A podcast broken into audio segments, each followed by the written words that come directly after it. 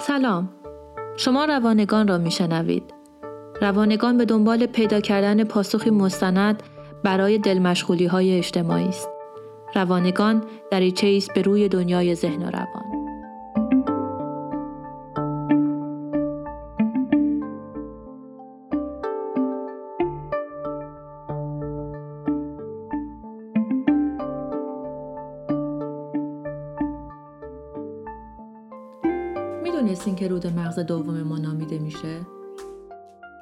می‌دونستین که رود نقش تاثیرگذاری بر روی احساسات ما داره؟ می‌دونستین که روده می‌تونه حال و هوای ما رو خوب کنه یا نقشی در افسردگی ها داشته باشه؟ می‌دونستین که باکتریای روده ما گاهی قهرمانان بینام حیات ما هستن؟ یا می‌دونستین که اونا می‌تونن باعث بشن که ما خجالتی باشیم یا ماجراجو؟ من هانیه تهرانی هستم و اینا حرفاییه که می‌خوام تو این پادکست دربارش باهاتون صحبت کنم.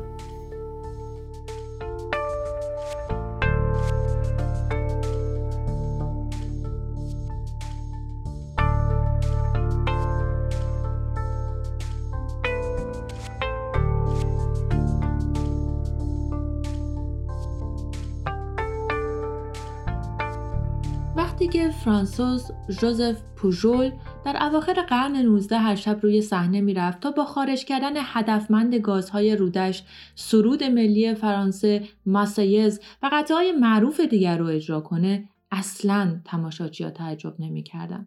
حتی ردیف ردیف خانومایی که از شدت خنده از هوش می‌رفتند باعث می‌شد که همیشه پرستارایی در شوهای پوژول حضور داشته باشند. حتی شخصیت های معروف مثل پادشاه بلژیک شاه لئوپولد دوم هم شوهای پوژول رو به شدت دوست داشته. اگه مردم در اون زمان می‌تونستن حدس بزنن که روده چه استعدادهای دیگه ای داره شاید نفسها در سینه دوباره حفظ می‌شد.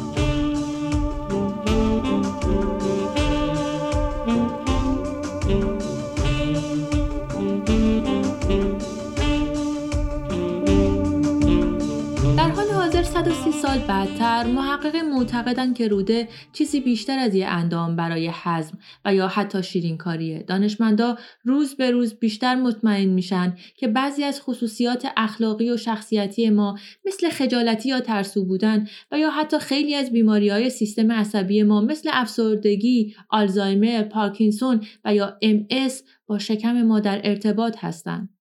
چنین کشفی تصویر روده رو به طور اساسی تغییر داد. در حال حاضر ثابت شده که روده چیزی بیشتر از یک لوله‌ای در دستگاه گوارشه. شاید بیشتر بشه گفت روده شیپور شکمه یا سخنگوی نیمه میانی بدن.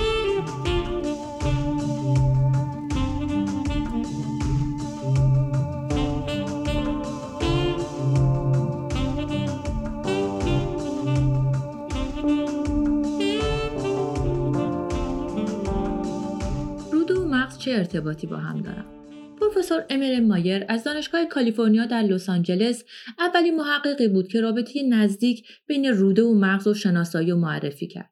اون تعریف می‌کنه که همیشه براش این مسئله جذاب بوده که ارتباطی بین مواردی پیدا کنه که به طور طبیعی به نظر می‌رسه که ارتباطی با هم ندارن مثل روده و مغز. از همون ابتدای تحقیقاتش براش مشخص شد که روده چیزی بیشتر از یک اندام در سیستم دستگاه گوارشیه. تازه همین چند سال پیش بود که فرضیات و بدیهیات در مورد روده کمی سست و بیثبات شد. درست وقتی که محققین کشف کردند که روده یک کارخونه شیمیایی پیچیده که یک دوجین پیامرسان عصبی تولید می‌کنه موادی که اتفاقا در مغز ما هم تولید میشن و موجب و مسئول حال خوب ما هستند علاوه بر اینا مشخص شده که در دیواره روده 100 تا 200 میلیون سلول عصبی وجود داره. چیزی که حتی بزرگتر از شبکه های عصبی ما در ستون فقراتمونه و همین مسئله محققین رو مجبور کرده که حتی روده رو مغز دوم در شکم ببینند. به دنبال یافته های جدید همه این دانسته ها به سمت یک کشف جذاب ختم شد و اون اینکه روده و مغز در یک پیوند عصبی توسط عصب واگوس در ارتباطی تنگ و دائمی برای انتقال اطلاعات با هم هستند که این ارتباط حتی هنوز هم توسط محققان به صورت واضح شناسایی نشده. بین روده و مغز یه اتوبان سری و سیر انتقال پیام وجود داره و بخش عمده ای از روده و مغز در حال انتقال اطلاعات به همدیگه هستند و حسابی حواسشون به هم هست و اینطور که به نظر می‌رسه اطلاعات به طور عمده در یک مسیر انتقال داده میشه. یعنی 90 درصد از شکم به سمت مغز حرکت می‌کنن و در مغز پردازش میشن. سالها در پزشکی غربی تصور بر این اساس بوده که مغز بدن رو مدیریت می‌کنه و همه اندامهای دیگه وظیفهشون کارایی داشتن تحت مدیریت مغزه.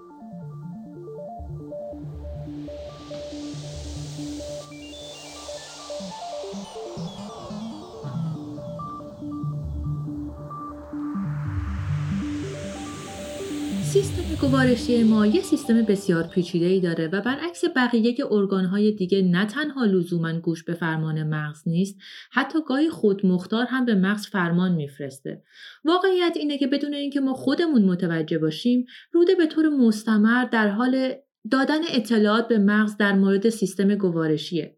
دانشمندا دارن از سالها پیش نهایت تلاششون رو می‌کنن که به اطلاعات ما بین این دو ارگان دست پیدا کنن و ببینن داستان از چه قراریه و به تدریج دارن سر در میارن که اینا چه پیام ها و سیگنال هایی به سمت هم میفرستن. بیشتر پیام هایی که از روده به مغز فرستاده میشن عمدتا اعلام وضعیت لحظه ای رود است از اندام های محوطه شکمی که به بخش های ناخودآگاه میره و اونجا پردازش میشه اینکه مثلا آیا ما به اندازه نیاز بدنمون مواد غذایی داریم یا نه فقط در زمانهای خاص مثلا وقتی که روده حس می‌کنه که غذا سمیه و باید سریع عکس عمل نشون داده بشه پیغام ها به سمت خداگاه میرن و ما احساس حالت تهوع می‌کنیم و یا حالمون به هم می‌خوره سلولای عصبی روده در موقعیتی هستند که مواد در حال هضم در معده رو در مسیر برعکسی به سمت دهان کاملا خودمختار هدایت کنند.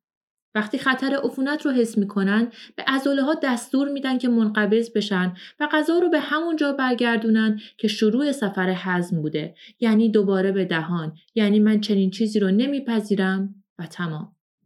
روده حتی به طور غیر مستقیم هم برای مثال بر دریافت های ما مثل نیاز به غذای مجدد یا استراحت یا فعالیت و یا حتی حس و حال ما اثرگذاره. گاهی اوقات افراد بیشتر از اون که از صدای معدهشون متوجه گرسنگیشون بشن از حال بد لحظه ای که دچار شدن متوجه این نیازشون میشن.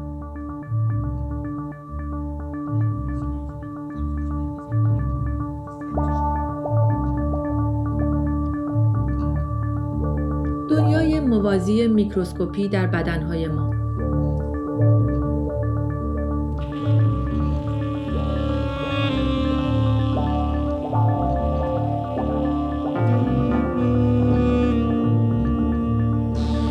جالب اینه که ما هیچ وقت تو زندگیمون تنها نبوده در واقع چه وقتی که میخوابیم، می‌خوریم یا قدم می‌زنیم یا یه فیلم تماشا می‌کنیم در همه این زمانها ما یه سری موجودات خیلی کوچیک و میکروسکوپی رو با خودمون حمل می‌کنیم. با حمایت آنالیزهای ژنتیکی محققین عامل مؤثر دیگه ای ما بین مغز و روده رو کشف کردن.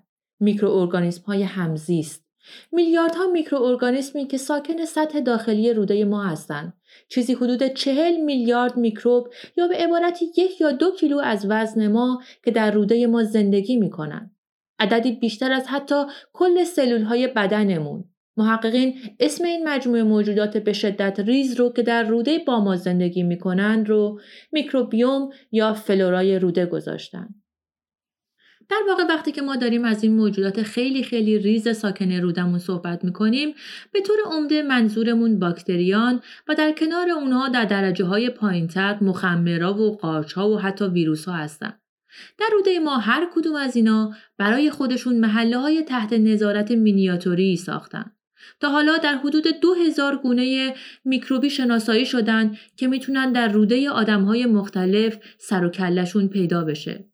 میکروبایی که هر کدوم برای خودشون خیلی خاصن و خصوصیات منحصر به فردی هم دارن. با همه اینا هنوز راه بلند بالایی برای شناسایی همه گونه های میکروبی مقیم روده ما وجود داره. همه اون چیزهایی که روده کوچیک ما نمی‌تونه تجزیه و جذبش کنه به روده بزرگ میره جایی که باکتریا در اونجا منتظر باقی مونده جذب نشده غذاهای ما هستن. اونا هم بعد از مصرف مواد غذایی مسلما یه سری مواد دفعی دارن. مثلا بعضی از اسیدهای چرب که با سوختنشون برای بدن دوباره انرژی تولید می‌کنن. درسته که ما الان داریم تو دوره زندگی می‌کنیم که اگه مشکل کالری اضافه نداشته باشیم مشکل کمبود کالری هم نداریم.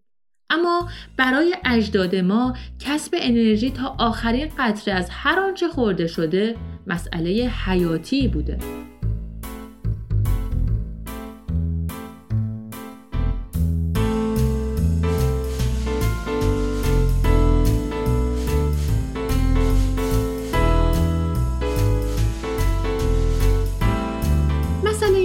عجیب دیگه اینه که در طی تکامل همراهان باکتریایی بدنهای انسانی به طور چشمگیری در حال هدایت پردازش های پیچیده‌ای در موجودات زنده بودن تا اونو سر پا نگهش دارن تا سالم بمونه و این میزبان متحرکشون براشون خونه امنی باشه. به حال هر کاری که کردن خیلی فراتر از فقط کمک به هضم مواد غذایی باقی مونده بوده. میکروبایی که در یه روده سالم وجود داره از یه انسان به یه انسان دیگه به شدت فرق می‌کنه. حتی دوقلوهای یکسان هم که ژنتیک یکسانی دارن میکروب های متنوعی در رودشون وجود داره. این متفاوت بودن البته خیلی هم بی اهمیت نیست. چون در ادامه توضیح خواهم داد که این متفاوت بودن ها می‌تونه نشانه بیماری، حال خوب و بد ما یا مستعد مشکلاتی بودن باشه. خیلی بیشتر به نظر میاد که مجموعه میکروبی هر موجود زنده ای می‌تونه در این مسئله اثرگذار باشه که آیا ما از مشکلات قلبی عروقی رنج می‌بریم یا مثلا آلرژی داریم. حتی شخصیت و بعضی از خصوصیات اخلاقی ما و اینکه مشکلات روحی داریم هم می‌تونه به مجموعه باکتریایی رودمون وابسته باشه و یا این مجموعه رو تغییر بده. هرچی بیشتر محققین درباره این دنیای میکروبی اطلاعات کسب می‌کنن بیشتر به این نتیجه می‌رسن که حال خوب این موجودات به شدت کوچیک به روشی سرنوشت ساز با حال و هوای ما ارتباطی تنگ و تنگ داره.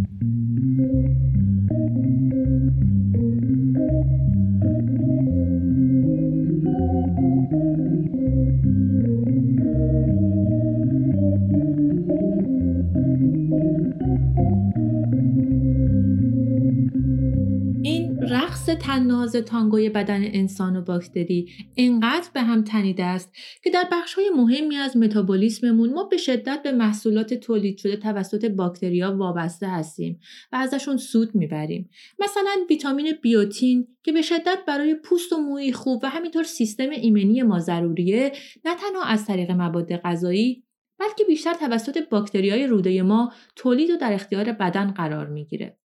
بعضی های دیگه برای ما ویتامین کا تولید می‌کنن. بعضی هم حتی در دفاع ما مقابل میکروب های دیگه مؤثر هستند. و یا میکروب های خاصی برای مثال می‌تونن باعث افزایش تولید هورمون سروتونین در بدن بشن که در حساسیت ما نسبت به درد و یا نیاز به خواب موثر باشن. اگه ما یه محیط گرم و نرم و مطمئن که عمدتا با مواد غذایی پر میشه در اختیار میکروبا قرار دادیم به نظر می‌رسه که اونا هم قدردانن و مالیات خوبی هم در ازاش پرداخت می‌کنن. حدسیات محققین بر اینه که تقریبا یک سوم محصولات متابولیتی که در خون در جریان هستند از طریق باکتریا تولید شدن. حتی اثرگذاری بعضی از داروها و شیمی درمانی ها هم به نظر میاد که توسط باکتریا تحت تاثیر قرار می‌گیره. نتیجه بسیار عجیب و غیرقابل انتظار اینه که میکروبا نه تنها به ما در تجزیه غذایی که خورده ایم کمک می‌کنن بلکه موادی تولید می‌کنن به نام متابولیت که عملکردی شبیه ها در بدن دارن. سیگنال هایی که میکروبا توسط گیرنده های روده و سپس توسط سیستم خونی به مغز میفرستن اونقدر دقیقا که پروفسور مایر اونها رو زبان متابولیت ها مینامه سیگنال هایی که خیلی از ادراک، سلامت، فعالیت سیستم ایمنی و حتی حال و هوای ما رو هم تحت تاثیر خودش قرار میده.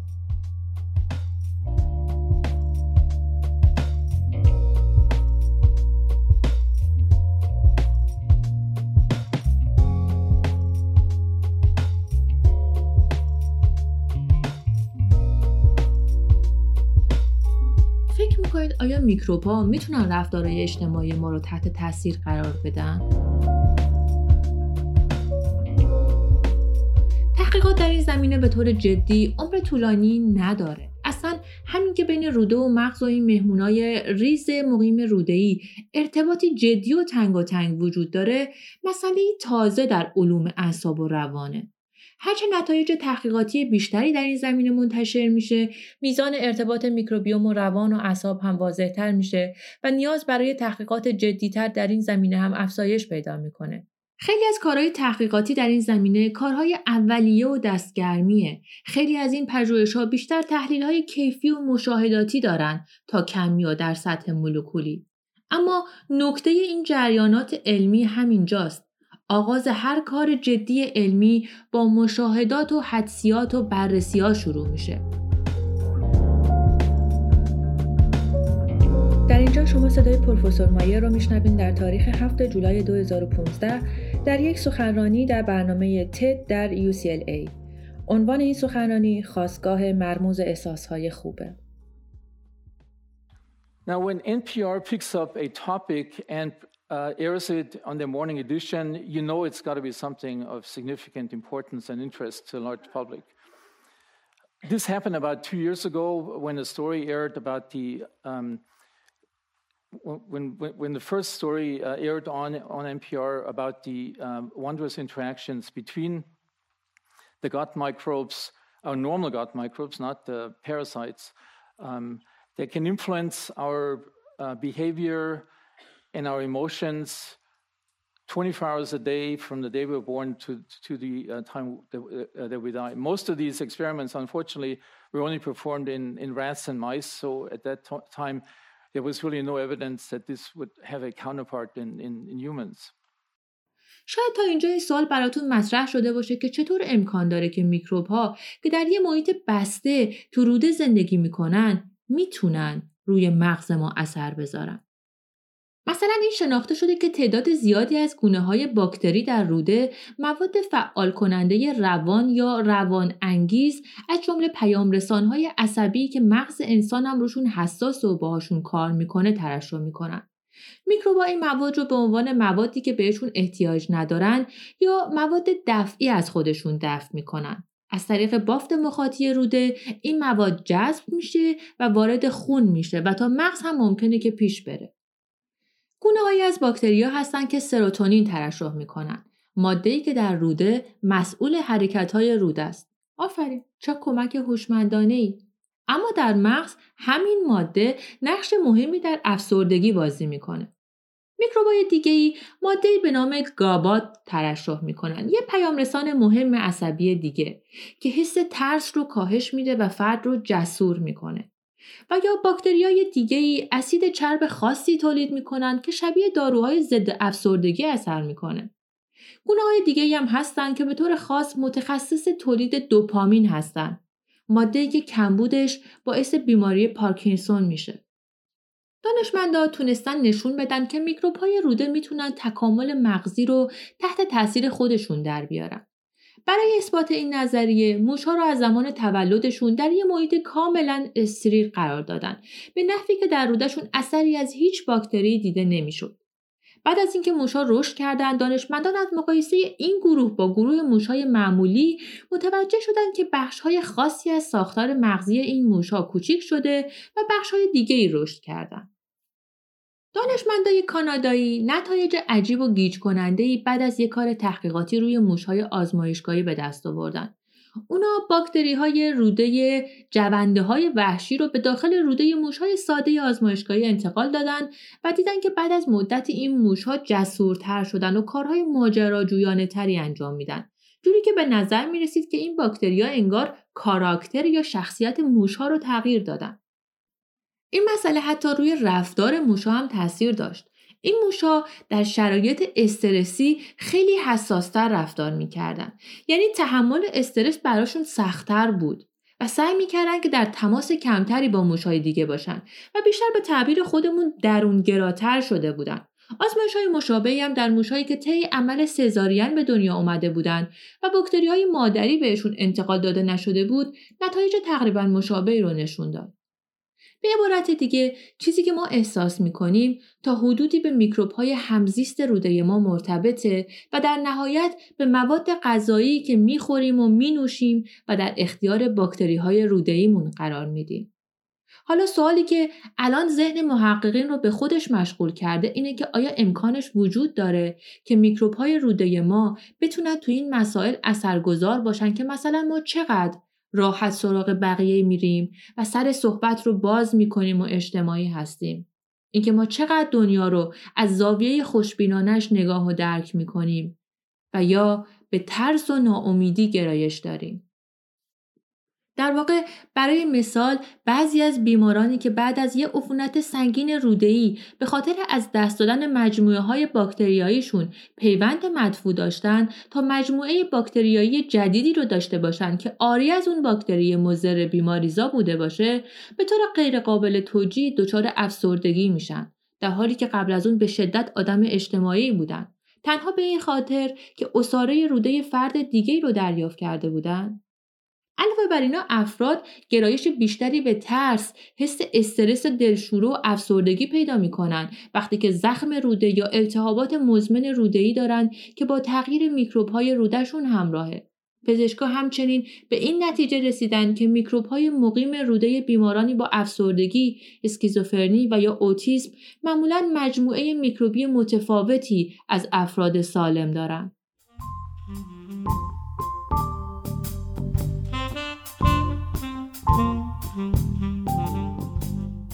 درباره پیوند مدفوع به عنوان یه روش درمانی جدید صحبت کردم. اینجا یه پرانتز کوچیک باز می‌کنم تا کمی درباره ایدهش توضیح بدم. این روش درمانی که به تازگی در درمانهای عفونتهای شدید روده‌ای جایی برای خودش باز کرده به این صورتی که برای مقابله با عفونتهای سمج و خطرناک روده‌ای به کار برده میشه. عفونتهایی که با آنتیبیوتیکا درمان نمیشن و برگشت عفونت در اونها زیاد پیش میاد. در تجربه هایی که تا به حال در این مسیر صورت گرفته نتایج قابل اعتماد و قابل تعملی به دست اومده.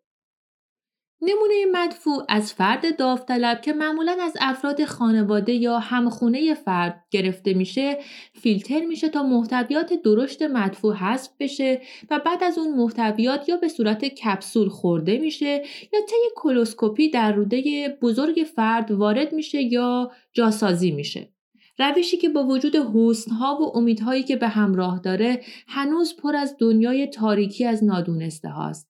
از دنیای میکروبی رودهی اهدا کننده که مستقیم به فرد گیرنده انتقال پیدا می‌کنه واقعیتی که هنوز باید روش کار بشه تا با ذریب اطمینان بیشتری کاربرد منطقی و همهگیرانه ای داشته باشه. علاوه بر درمان بیماری های عفونی در تجربه دیگه در موشهایی که اضافه وزن داشتند و میکروبیوم موشهای لاغری را از طریق پیوند مدفوع دریافت کردند نشون داده شد که این موشها بعد از مدتی به راحتی وزن کم می‌کنند اما اون چیزی که مسلمه مجموعه ای از آزمایش ها بر روی حیواناته که مسئله تعمیم دادن در انسانها رو سختتر می‌کنه و به آزمایشات بیشتری بر روی انسانها احتیاج داره.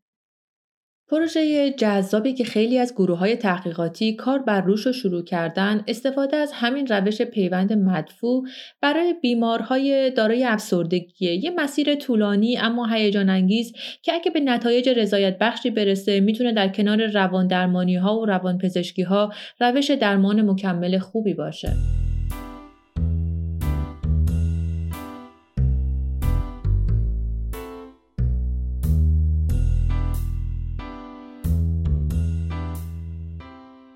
باکتریا می‌تونن روی بیماری های سیستم عصبی هم موثر باشن؟ در این زمینه تا به حال در مورد بیماری ها و اختلالات عصبی نسبتا کمی پژوهش های علمی انجام شده. من در اینجا چهار بیماری خاص آلزایمر، پارکینسون، اوتیسم و افسردگی رو انتخاب کردم که در مقایسه با بیماری های دیگه کارهای جدی و تحقیقات بیشتری روشون انجام شده و خب نتایج قابل اعتمادتری هم دارن. آلزایمر برای شروع با بیماری زوال عقل یا آلزایمر شروع می کنم. پروفسور کریستوف لاسکه از دانشگاه تورینگن آلمان به عنوان روانپزشک و متخصص اعصاب به همراه خیلی از همکارانش سالیان ساله که به دنبال امکانی برای درمان بیماری های زوال عقل مثل آلزایمر هستند اما تا به حال با وجود همه تلاش ها و زحمت هاشون به جای رضایت بخشی نرسیدن. وقتی که اون سال‌ها پیش برای اولین بار درباره فلورای روده که در اصل موجودات زنده میکروسکوپی ساکن روده ما هستند و ارتباطش با مغز خوند انگار برق اونو گرفت چرا که اطلاعات و دونسته های جدید درباره میکروبیوم دیدگاه های جدیدی در مورد درمان زوال عقل به اون می‌داد. در این میان برای اون کاملا واضحه که مغز و روده نه تنها ارتباط عصبی تنگاتنگی با هم دارن بلکه در زمینه فرایندها و فعل و انفعالات زیستی هم رابطه ویژه‌ای دارن. به عنوان مثال باکتری های خاصی در روده پیامرسان عصبی مهمی مثل استیل کولین تولید می‌کنن که نقش کلیدی در ارتباطات سلول های عصبی بازی می‌کنن. پیامرسان عصبی مهمی که در بیماران آلزایمری میزانش به شدت کاهش یافته. در کنار اونها باکتری های دیگه ای اسیدهای چرب با زنجیره کوتاه تولید می‌کنن که در تولید و عملکرد سلول های سیستم ایمنی مغز نقش تعیین کننده ای دارن و به طور خاص مانع روند ایجاد بیماری آلزایمر میشن. اما در تحقیقات جدیدی که اونو تیمش برای میکروبیوم بیماران آلزایمری خودشون انجام میده به این نتیجه رسیده که کلکسیون میکروبی این بیمارا با افراد سالم به شدت متفاوته. با این وجود اونا هنوز نتونستن فرایند این تغییر و تبدیل به سمت بیماری رو شناسایی کنن اما همچنان امیدوارن که تحقیقاتی از این دست راه جدیدی برای درمان آلزایمر در پیش روی اونا قرار بده چیزی که تا به حال می‌دونن اینه که یک تغذیه ناسالم سرشار از شیرینیجات و گوشت می‌تونه موجب التهاب روده بشه و برخی از مواد دخیل در این التهابات از طریق خون به مغز راه پیدا کرده و در اونجا مستقر بشه و باعث شروع التهاب مزمن در مغز بشه و شرایط رو برای ایجاد آلزایمر فراهم کنه.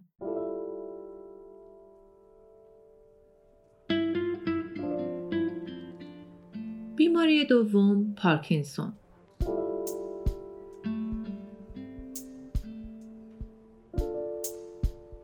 در مورد بیماری پارکینسون هم مشاهدات مشابهی دیده شده. ما می‌دونیم که فلورای روده بیمارای پارکینسونی متفاوت از افراد سالمه و می‌دونیم که تعادل بین باکتری های خوب و اونایی که باعث التهاب میشن حسابی به هم ریخته. و می‌دونیم که روده بیماران پارکینسونی نفوذ پذیرتر شده و راحت اجازه میده که باکتری های مضر واردش بشن و ایجاد بیماری و التهاب کنن.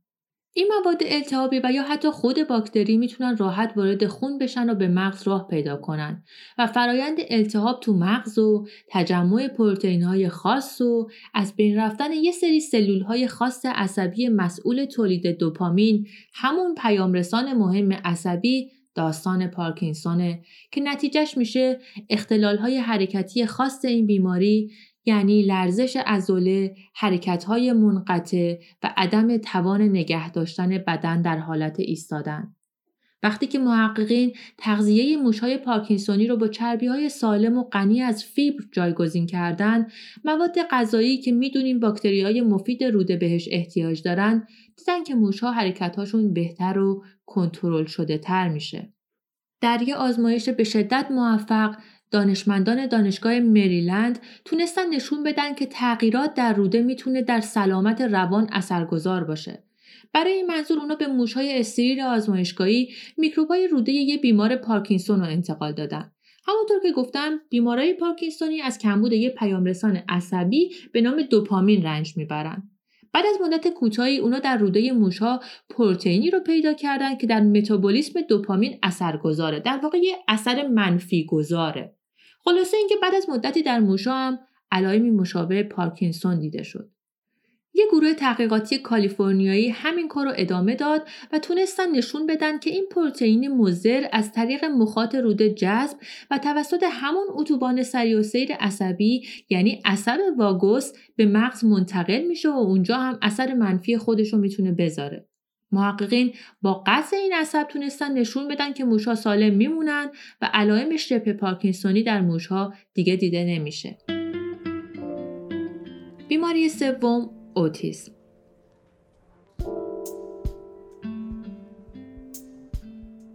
داستان در مورد بیماری اوتیسم به چه شکلیه؟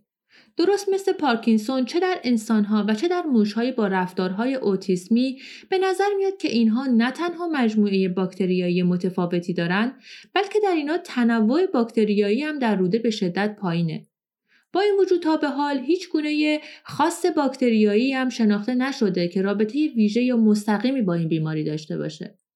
فقط در یک کار پژوهشی جالب دیگه مثلا دیده شد که موشهایی که رفتارهای آتیستی داشتن و علاوه بر این به شیر گاوی هم آلرژی داشتن رفتار منزوی گرایانه ای نشون می‌دادن تو هر محیط جدیدی که قرار می گرفتن بیشتر خودشون رو میشستن و تمیز می‌کردن و یا رفتارهای حرکتی عجیبی از خودشون نشون می‌دادن سوال حالا اینه که آیا مشکل در روده بوده یا از مغز؟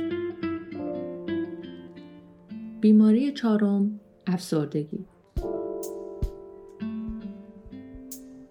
کار بر روی بیماری افسردگی همیشه سخت بوده. بسیاری از آزمایش ها و تحقیقات بر اساس نتایج کار بر روی موشهای آزمایشگاهی یا موشهای صحرایی بودند اما جرون ریس از دانشگاهی از بلژیک در یک کار تحقیقاتی ارزشمند تونست با آنالیز 1054 بیمار با افسردگی یه ارتباطی بین بیماری افسردگی و کاهش دو گونه باکتری به نامهای کوپروکوکوس و دیالیستر پیدا بکنه. در یک کار تحقیقی دیگه توسط محقق ایرلندی به نام جان کرایان اون بخشی از مدفوع بیماران با افسردگی رو طی پروسه‌ای به روده موشهای صحرایی آزمایشگاهش وارد کرد. اون بعد از مدتی دید که این موشهای صحرایی رفتارهای افسردگونه ای از خودشون نشون میدن. هنوز مطالعات کمی در این رابطه در حیطه انسانی انجام شده. اما با این وجود مثلا کاملا مشخص شده که افرادی که دارای سندروم خستگی مزمن هستن هم مجموعه متفاوت باکتریایی در مقایسه با افراد سالم دارن. اما کدوم باعث و کدوم نتیجه هستن؟ این رابطه مغز و روده از چه نوع رابطه ایه؟ همونطور که گفتم اینطور که به نظر میاد بیماری های روحی یا بیمارانی با اختلالات رشدی تا حدودی با کلکسیون میکروبی روده‌ای ما در ارتباط هستند. اگه واقعا این ارتباط دقیق تر شناسایی و تایید بشه به گفته پروفسور مایر می‌تونه راه های جذابی برای درمان خیلی از بیماری های روحی یا اختلالات رشدی و شخصیتی رو باز کنه.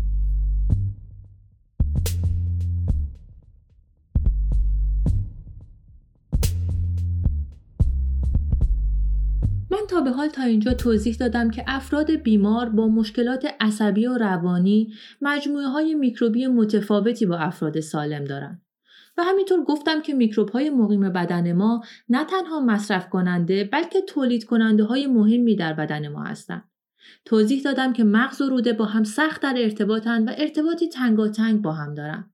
وقتی یه جایی در بدن تنظیمات به هم می‌خوره و فرد بیمار نامیده میشه سوال اصلی اینه که نقطه مرکزی بیماری کجاست؟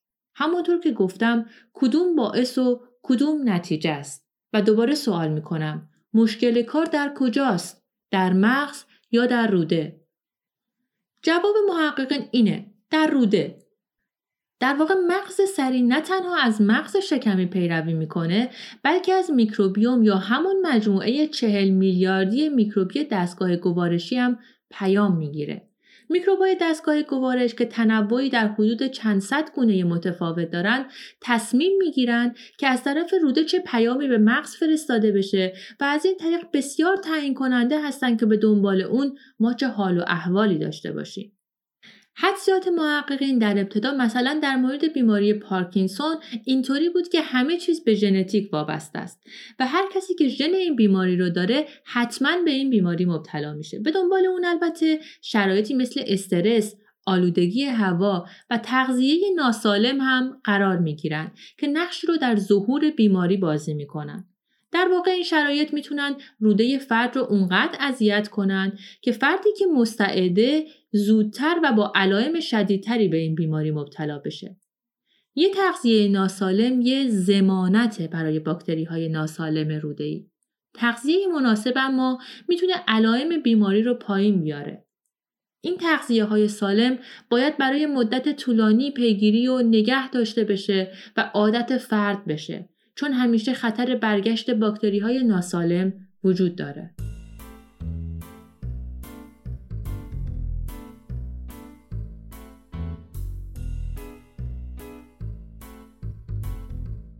رابطه تغذیه با مثلث باکتری روده مغز در یه نقطه مغز و روده و باکتریا با هم نقطه اشتراک دارن و اونم رفتار و عادتهای غذایی ماست چیزی که ما می‌خوریم نه تنها صرف انرژی برای بدن ما میشه بلکه به نظر میاد که برای رشد باکتری های ساکن رودمون هم مهمه. هرچی کلکسیون میکروبی ما غنیتر و متنوعتر باشه تاثیراتی که روی جسم و روح ما داره مثبتتره این مسئله می‌تونه توسط تغذیه ما خیلی تحت تاثیر قرار بگیره هر چیزی که ما به عنوان ماده غذایی و یا نوشیدنی می‌خوریم و مینوشیم می‌تونه خیلی شدید روی مجموعه میکروبی روده ما اثر بذاره. و بر حسب اینکه الان در حال حاضر چه میکروب های ساکن روده ما شدن این معجون مواد تولید شده توسط این میکروب ها می‌تونه به سمت مثبت یا منفی در نوسان باشه. درست مثل یک اکوسیستم باکتری های متفاوت با خصوصیت های متنوع و نیازها و توانایی های خاصشون یک گوشه برای خودشون در روده بزرگ جا پیدا می کنند و اونجا مستقر میشن. اینو بگم که این مجموعه باکتریایی اصلا مجموعه ثابتی نیست و مدام در حال تبدیل و تغییره مثلا وقتی که ما ذرت می‌خوریم که در واقع حاوی میزان بالایی نشسته است در عرض فقط چند ساعت به سرعت تعداد باکتریایی که می‌تونن این نشاسته را تجزیه کنن افزایش پیدا می‌کنه. از این طریق تعادل میکروب های بدن ما بعد از هر وعده غذایی تغییر می‌کنه. تا زمانی که ما از مواد غذایی متفاوت و متنوعی و همینطور غنی از فیبر تغذیه می‌کنیم جای نگرانی نیست و همه چیز مرتبه. اما وقتی که فرد به طور عمده از مواد غذایی آماده مثل فسفود، گوشت زیاد، شکر و چربی زیاد، الکل و مواد افسودنی فراوون استفاده می‌کنه، در دراز مدت می‌تونه میکروب های روده‌ای خودش رو به سمت بدی تغییر بده. محققین حدس می‌زنند که این مسئله باعث کاهش تنوع باکتریایی میشه و از طرف دیگه باکتری های مضر برای بدن مثلا اونایی که مواد سمی درست می‌کنن یا اونایی که باعث ایجاد التهاب در بدن میشن و تا حالا جلوشون در بدن توسط سیستم ایمنیمون گرفته شده بوده یهو این شانس رو پیدا کنن که تکثیر بشن و این خطرناکه. حالا با همه این اطلاعات باید به این مسئله کمی فکر کنیم و ببینیم که یک مجموعه خوب میکروبی به چی منجر میشه. به چی بستگی داره که چه گونه ای ساکن روده ما بشه و چیکار می‌تونیم بکنیم که اوضاع باکتری های رودمون رو بهتر کنیم و میکروب هایی داشته باشیم که بیشتر مناسب جسم و روحمون باشه. در یک آزمایشی در دانشگاه گراتس اتریش توسط آیتاک فارتسی این مسئله نشون داده شد که موشهایی که توسط غذاهای آماده و فست فود تغذیه می شدن رفتارهای منزویانه و غیر اجتماعی بیشتری نشون می‌دادند در مقایسه با موشهایی که رژیم غذایی سالم سرشار از فیبر داشتند گنجیره باکتریایی این دو گروه متفاوت بود و به شدت در رفتارهای اجتماعی موشها اثر گذاشته بود.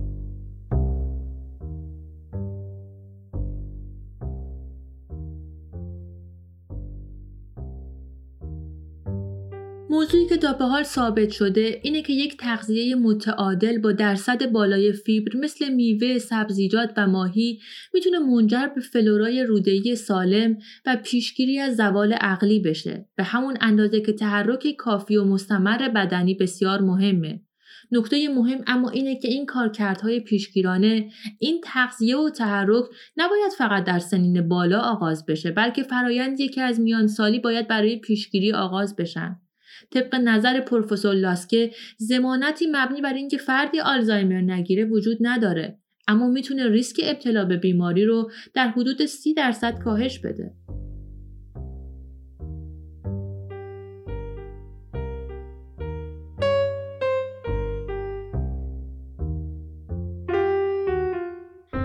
تحقیقاتی که این اواخر در دانشگاه ییل آمریکا انجام شد دانشمندا به این نتیجه رسیدند که وقتی موشها مجموعه باکتریایی افرادی با رژیم غذایی کمچربی و غنی از تغذیه گیاهی دریافت کردند و روز بعد تغذیه سرشار از چربی و قند داشتند در عرض یک روز به طور کامل مجموعه باکتریاییشون تغییر کرد.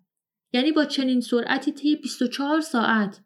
علاوه بر این این باکتری های روده‌ای میزان بیشتری اندوتوکسین و مواد دفعی ترشح می‌کنند در اصل این اتفاق رایجیه که وقتی بدن غذایی با چربی زیاد دریافت می‌کنه براش اتفاق میافته این اندوتوکسین ها یا مواد سمی تولید شده در داخل بدن باعث ایجاد واکنش های التهابی در بدن میشن و قدم های اولیه برای حال و هوای افسردگی برداشته میشه.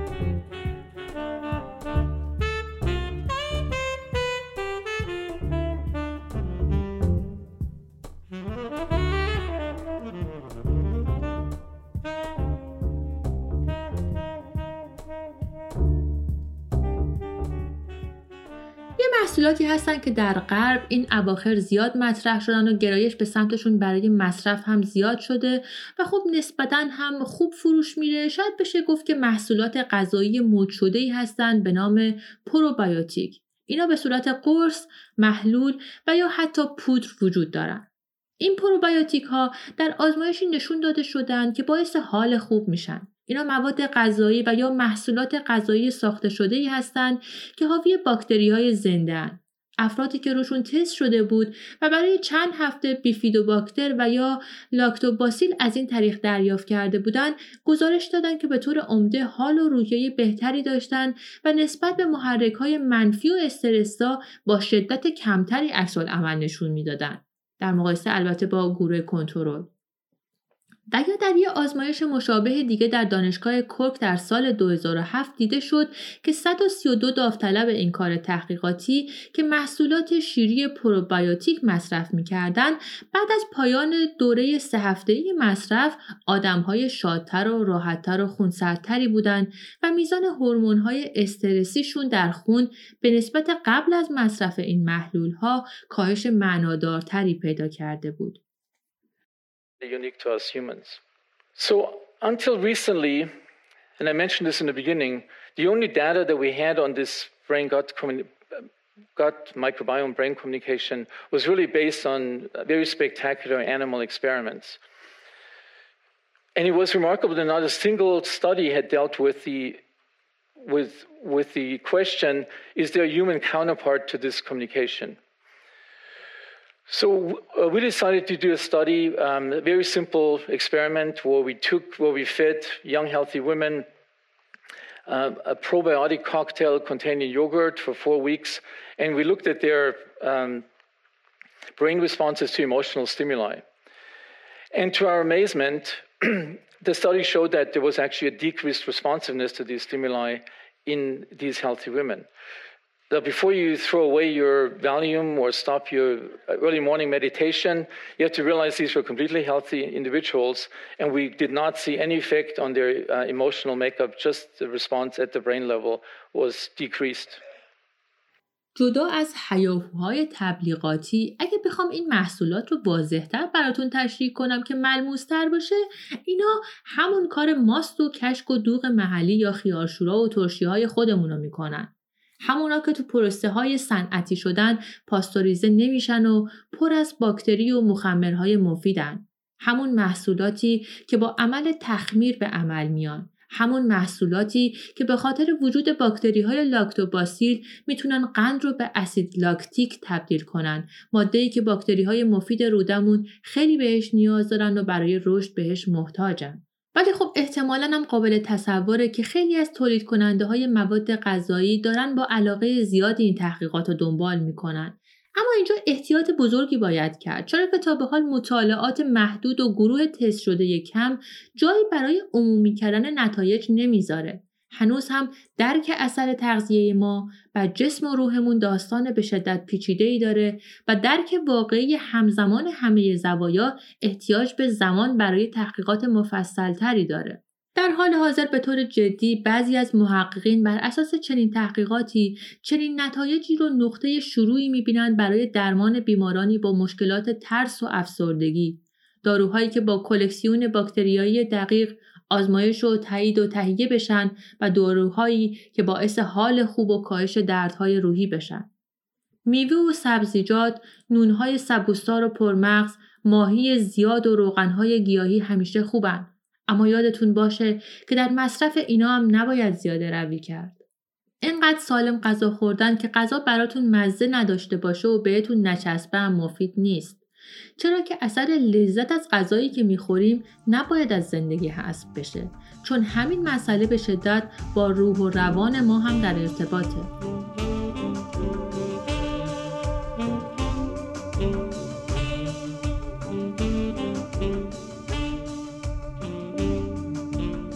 شاید روزی برسه و یا حداقل امید برای ادامه این راه به طور جدی وجود داره که بیماری های روحی و مغزیمون رو به کمک تغییر گنجینه باکتریایی رودمون درمان کنیم. اما در حال حاضر محققین در ابتدای این مسیر پرهیجان درمانی هستند و خیلی دقیق نمی‌دونن که بدن و باکتری ها تا چه عمق و شدتی در ارتباط تنگاتنگی با هم هستند و یک کلکسیون ایدئال باید شامل چه گنجینه ای از باکتری ها باشه. اما چیزی که دانشمندا خوب می‌دونن اینه که باکتری ها در روده ما خیلی بیشتر از اونی که تا به حال پزشکان در موردشون می‌دونستند و حدس می‌زدن برای سلامتی جسم و روح ما مهم هستند. و خلاصه اینکه فراموش نکنیم که باکتری های روده تنها دلیل مشکلات روحی نیستند و واضحی که هیچ کسی به این خاطر دچار افسردگی یا ترس و استراب نمیشه چون غذای نامناسبی می‌خوره. اما به نظر می‌رسه که مواد غذایی که ما مصرف می‌کنیم یکی از دلایلیه که می‌تونه تعیین کننده باشه که از نظر روحی روانی ما در چه وضعیت خوب یا بدی هستیم. به گفته یه عصبشناس اتریشی به نام پتر هولسا ما باید این تصور و توهم که همیشه برای مشکلات روحی یه دلیل وجود داره خداحافظی کنیم. همیشه فاکتورهای متنوعی مثل عوامل محیطی یا ژنتیکی هستند که در روند بیماری خیلی اثر گذارن. و سوال مهم اینه که شخص قادر کدوم شرایط رو در درجه اول و سریع اصلاح و برطرفش کنه. و حرف آخر من مثل همیشه اینه که آگاهانه تر زندگی کنیم.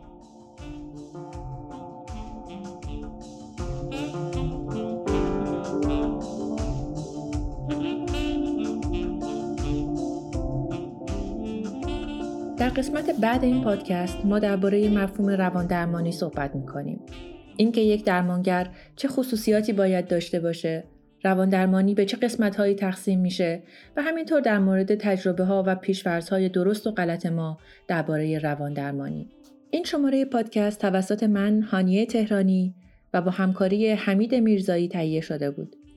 اگه دوست دارید با ما مکاتبه کنید می‌تونید با ایمیل روانگان با ما در تماس باشید. اطلاعات بیشتر در مورد این پادکست رو در کانال تلگرامی روانگان پیدا خواهید کرد. خوشحالیم که شنونده ما بودید و اگه فکر می‌کنید این شماره برای دوستی جذاب خواهد بود ما رو به دوستانتون معرفی کنید.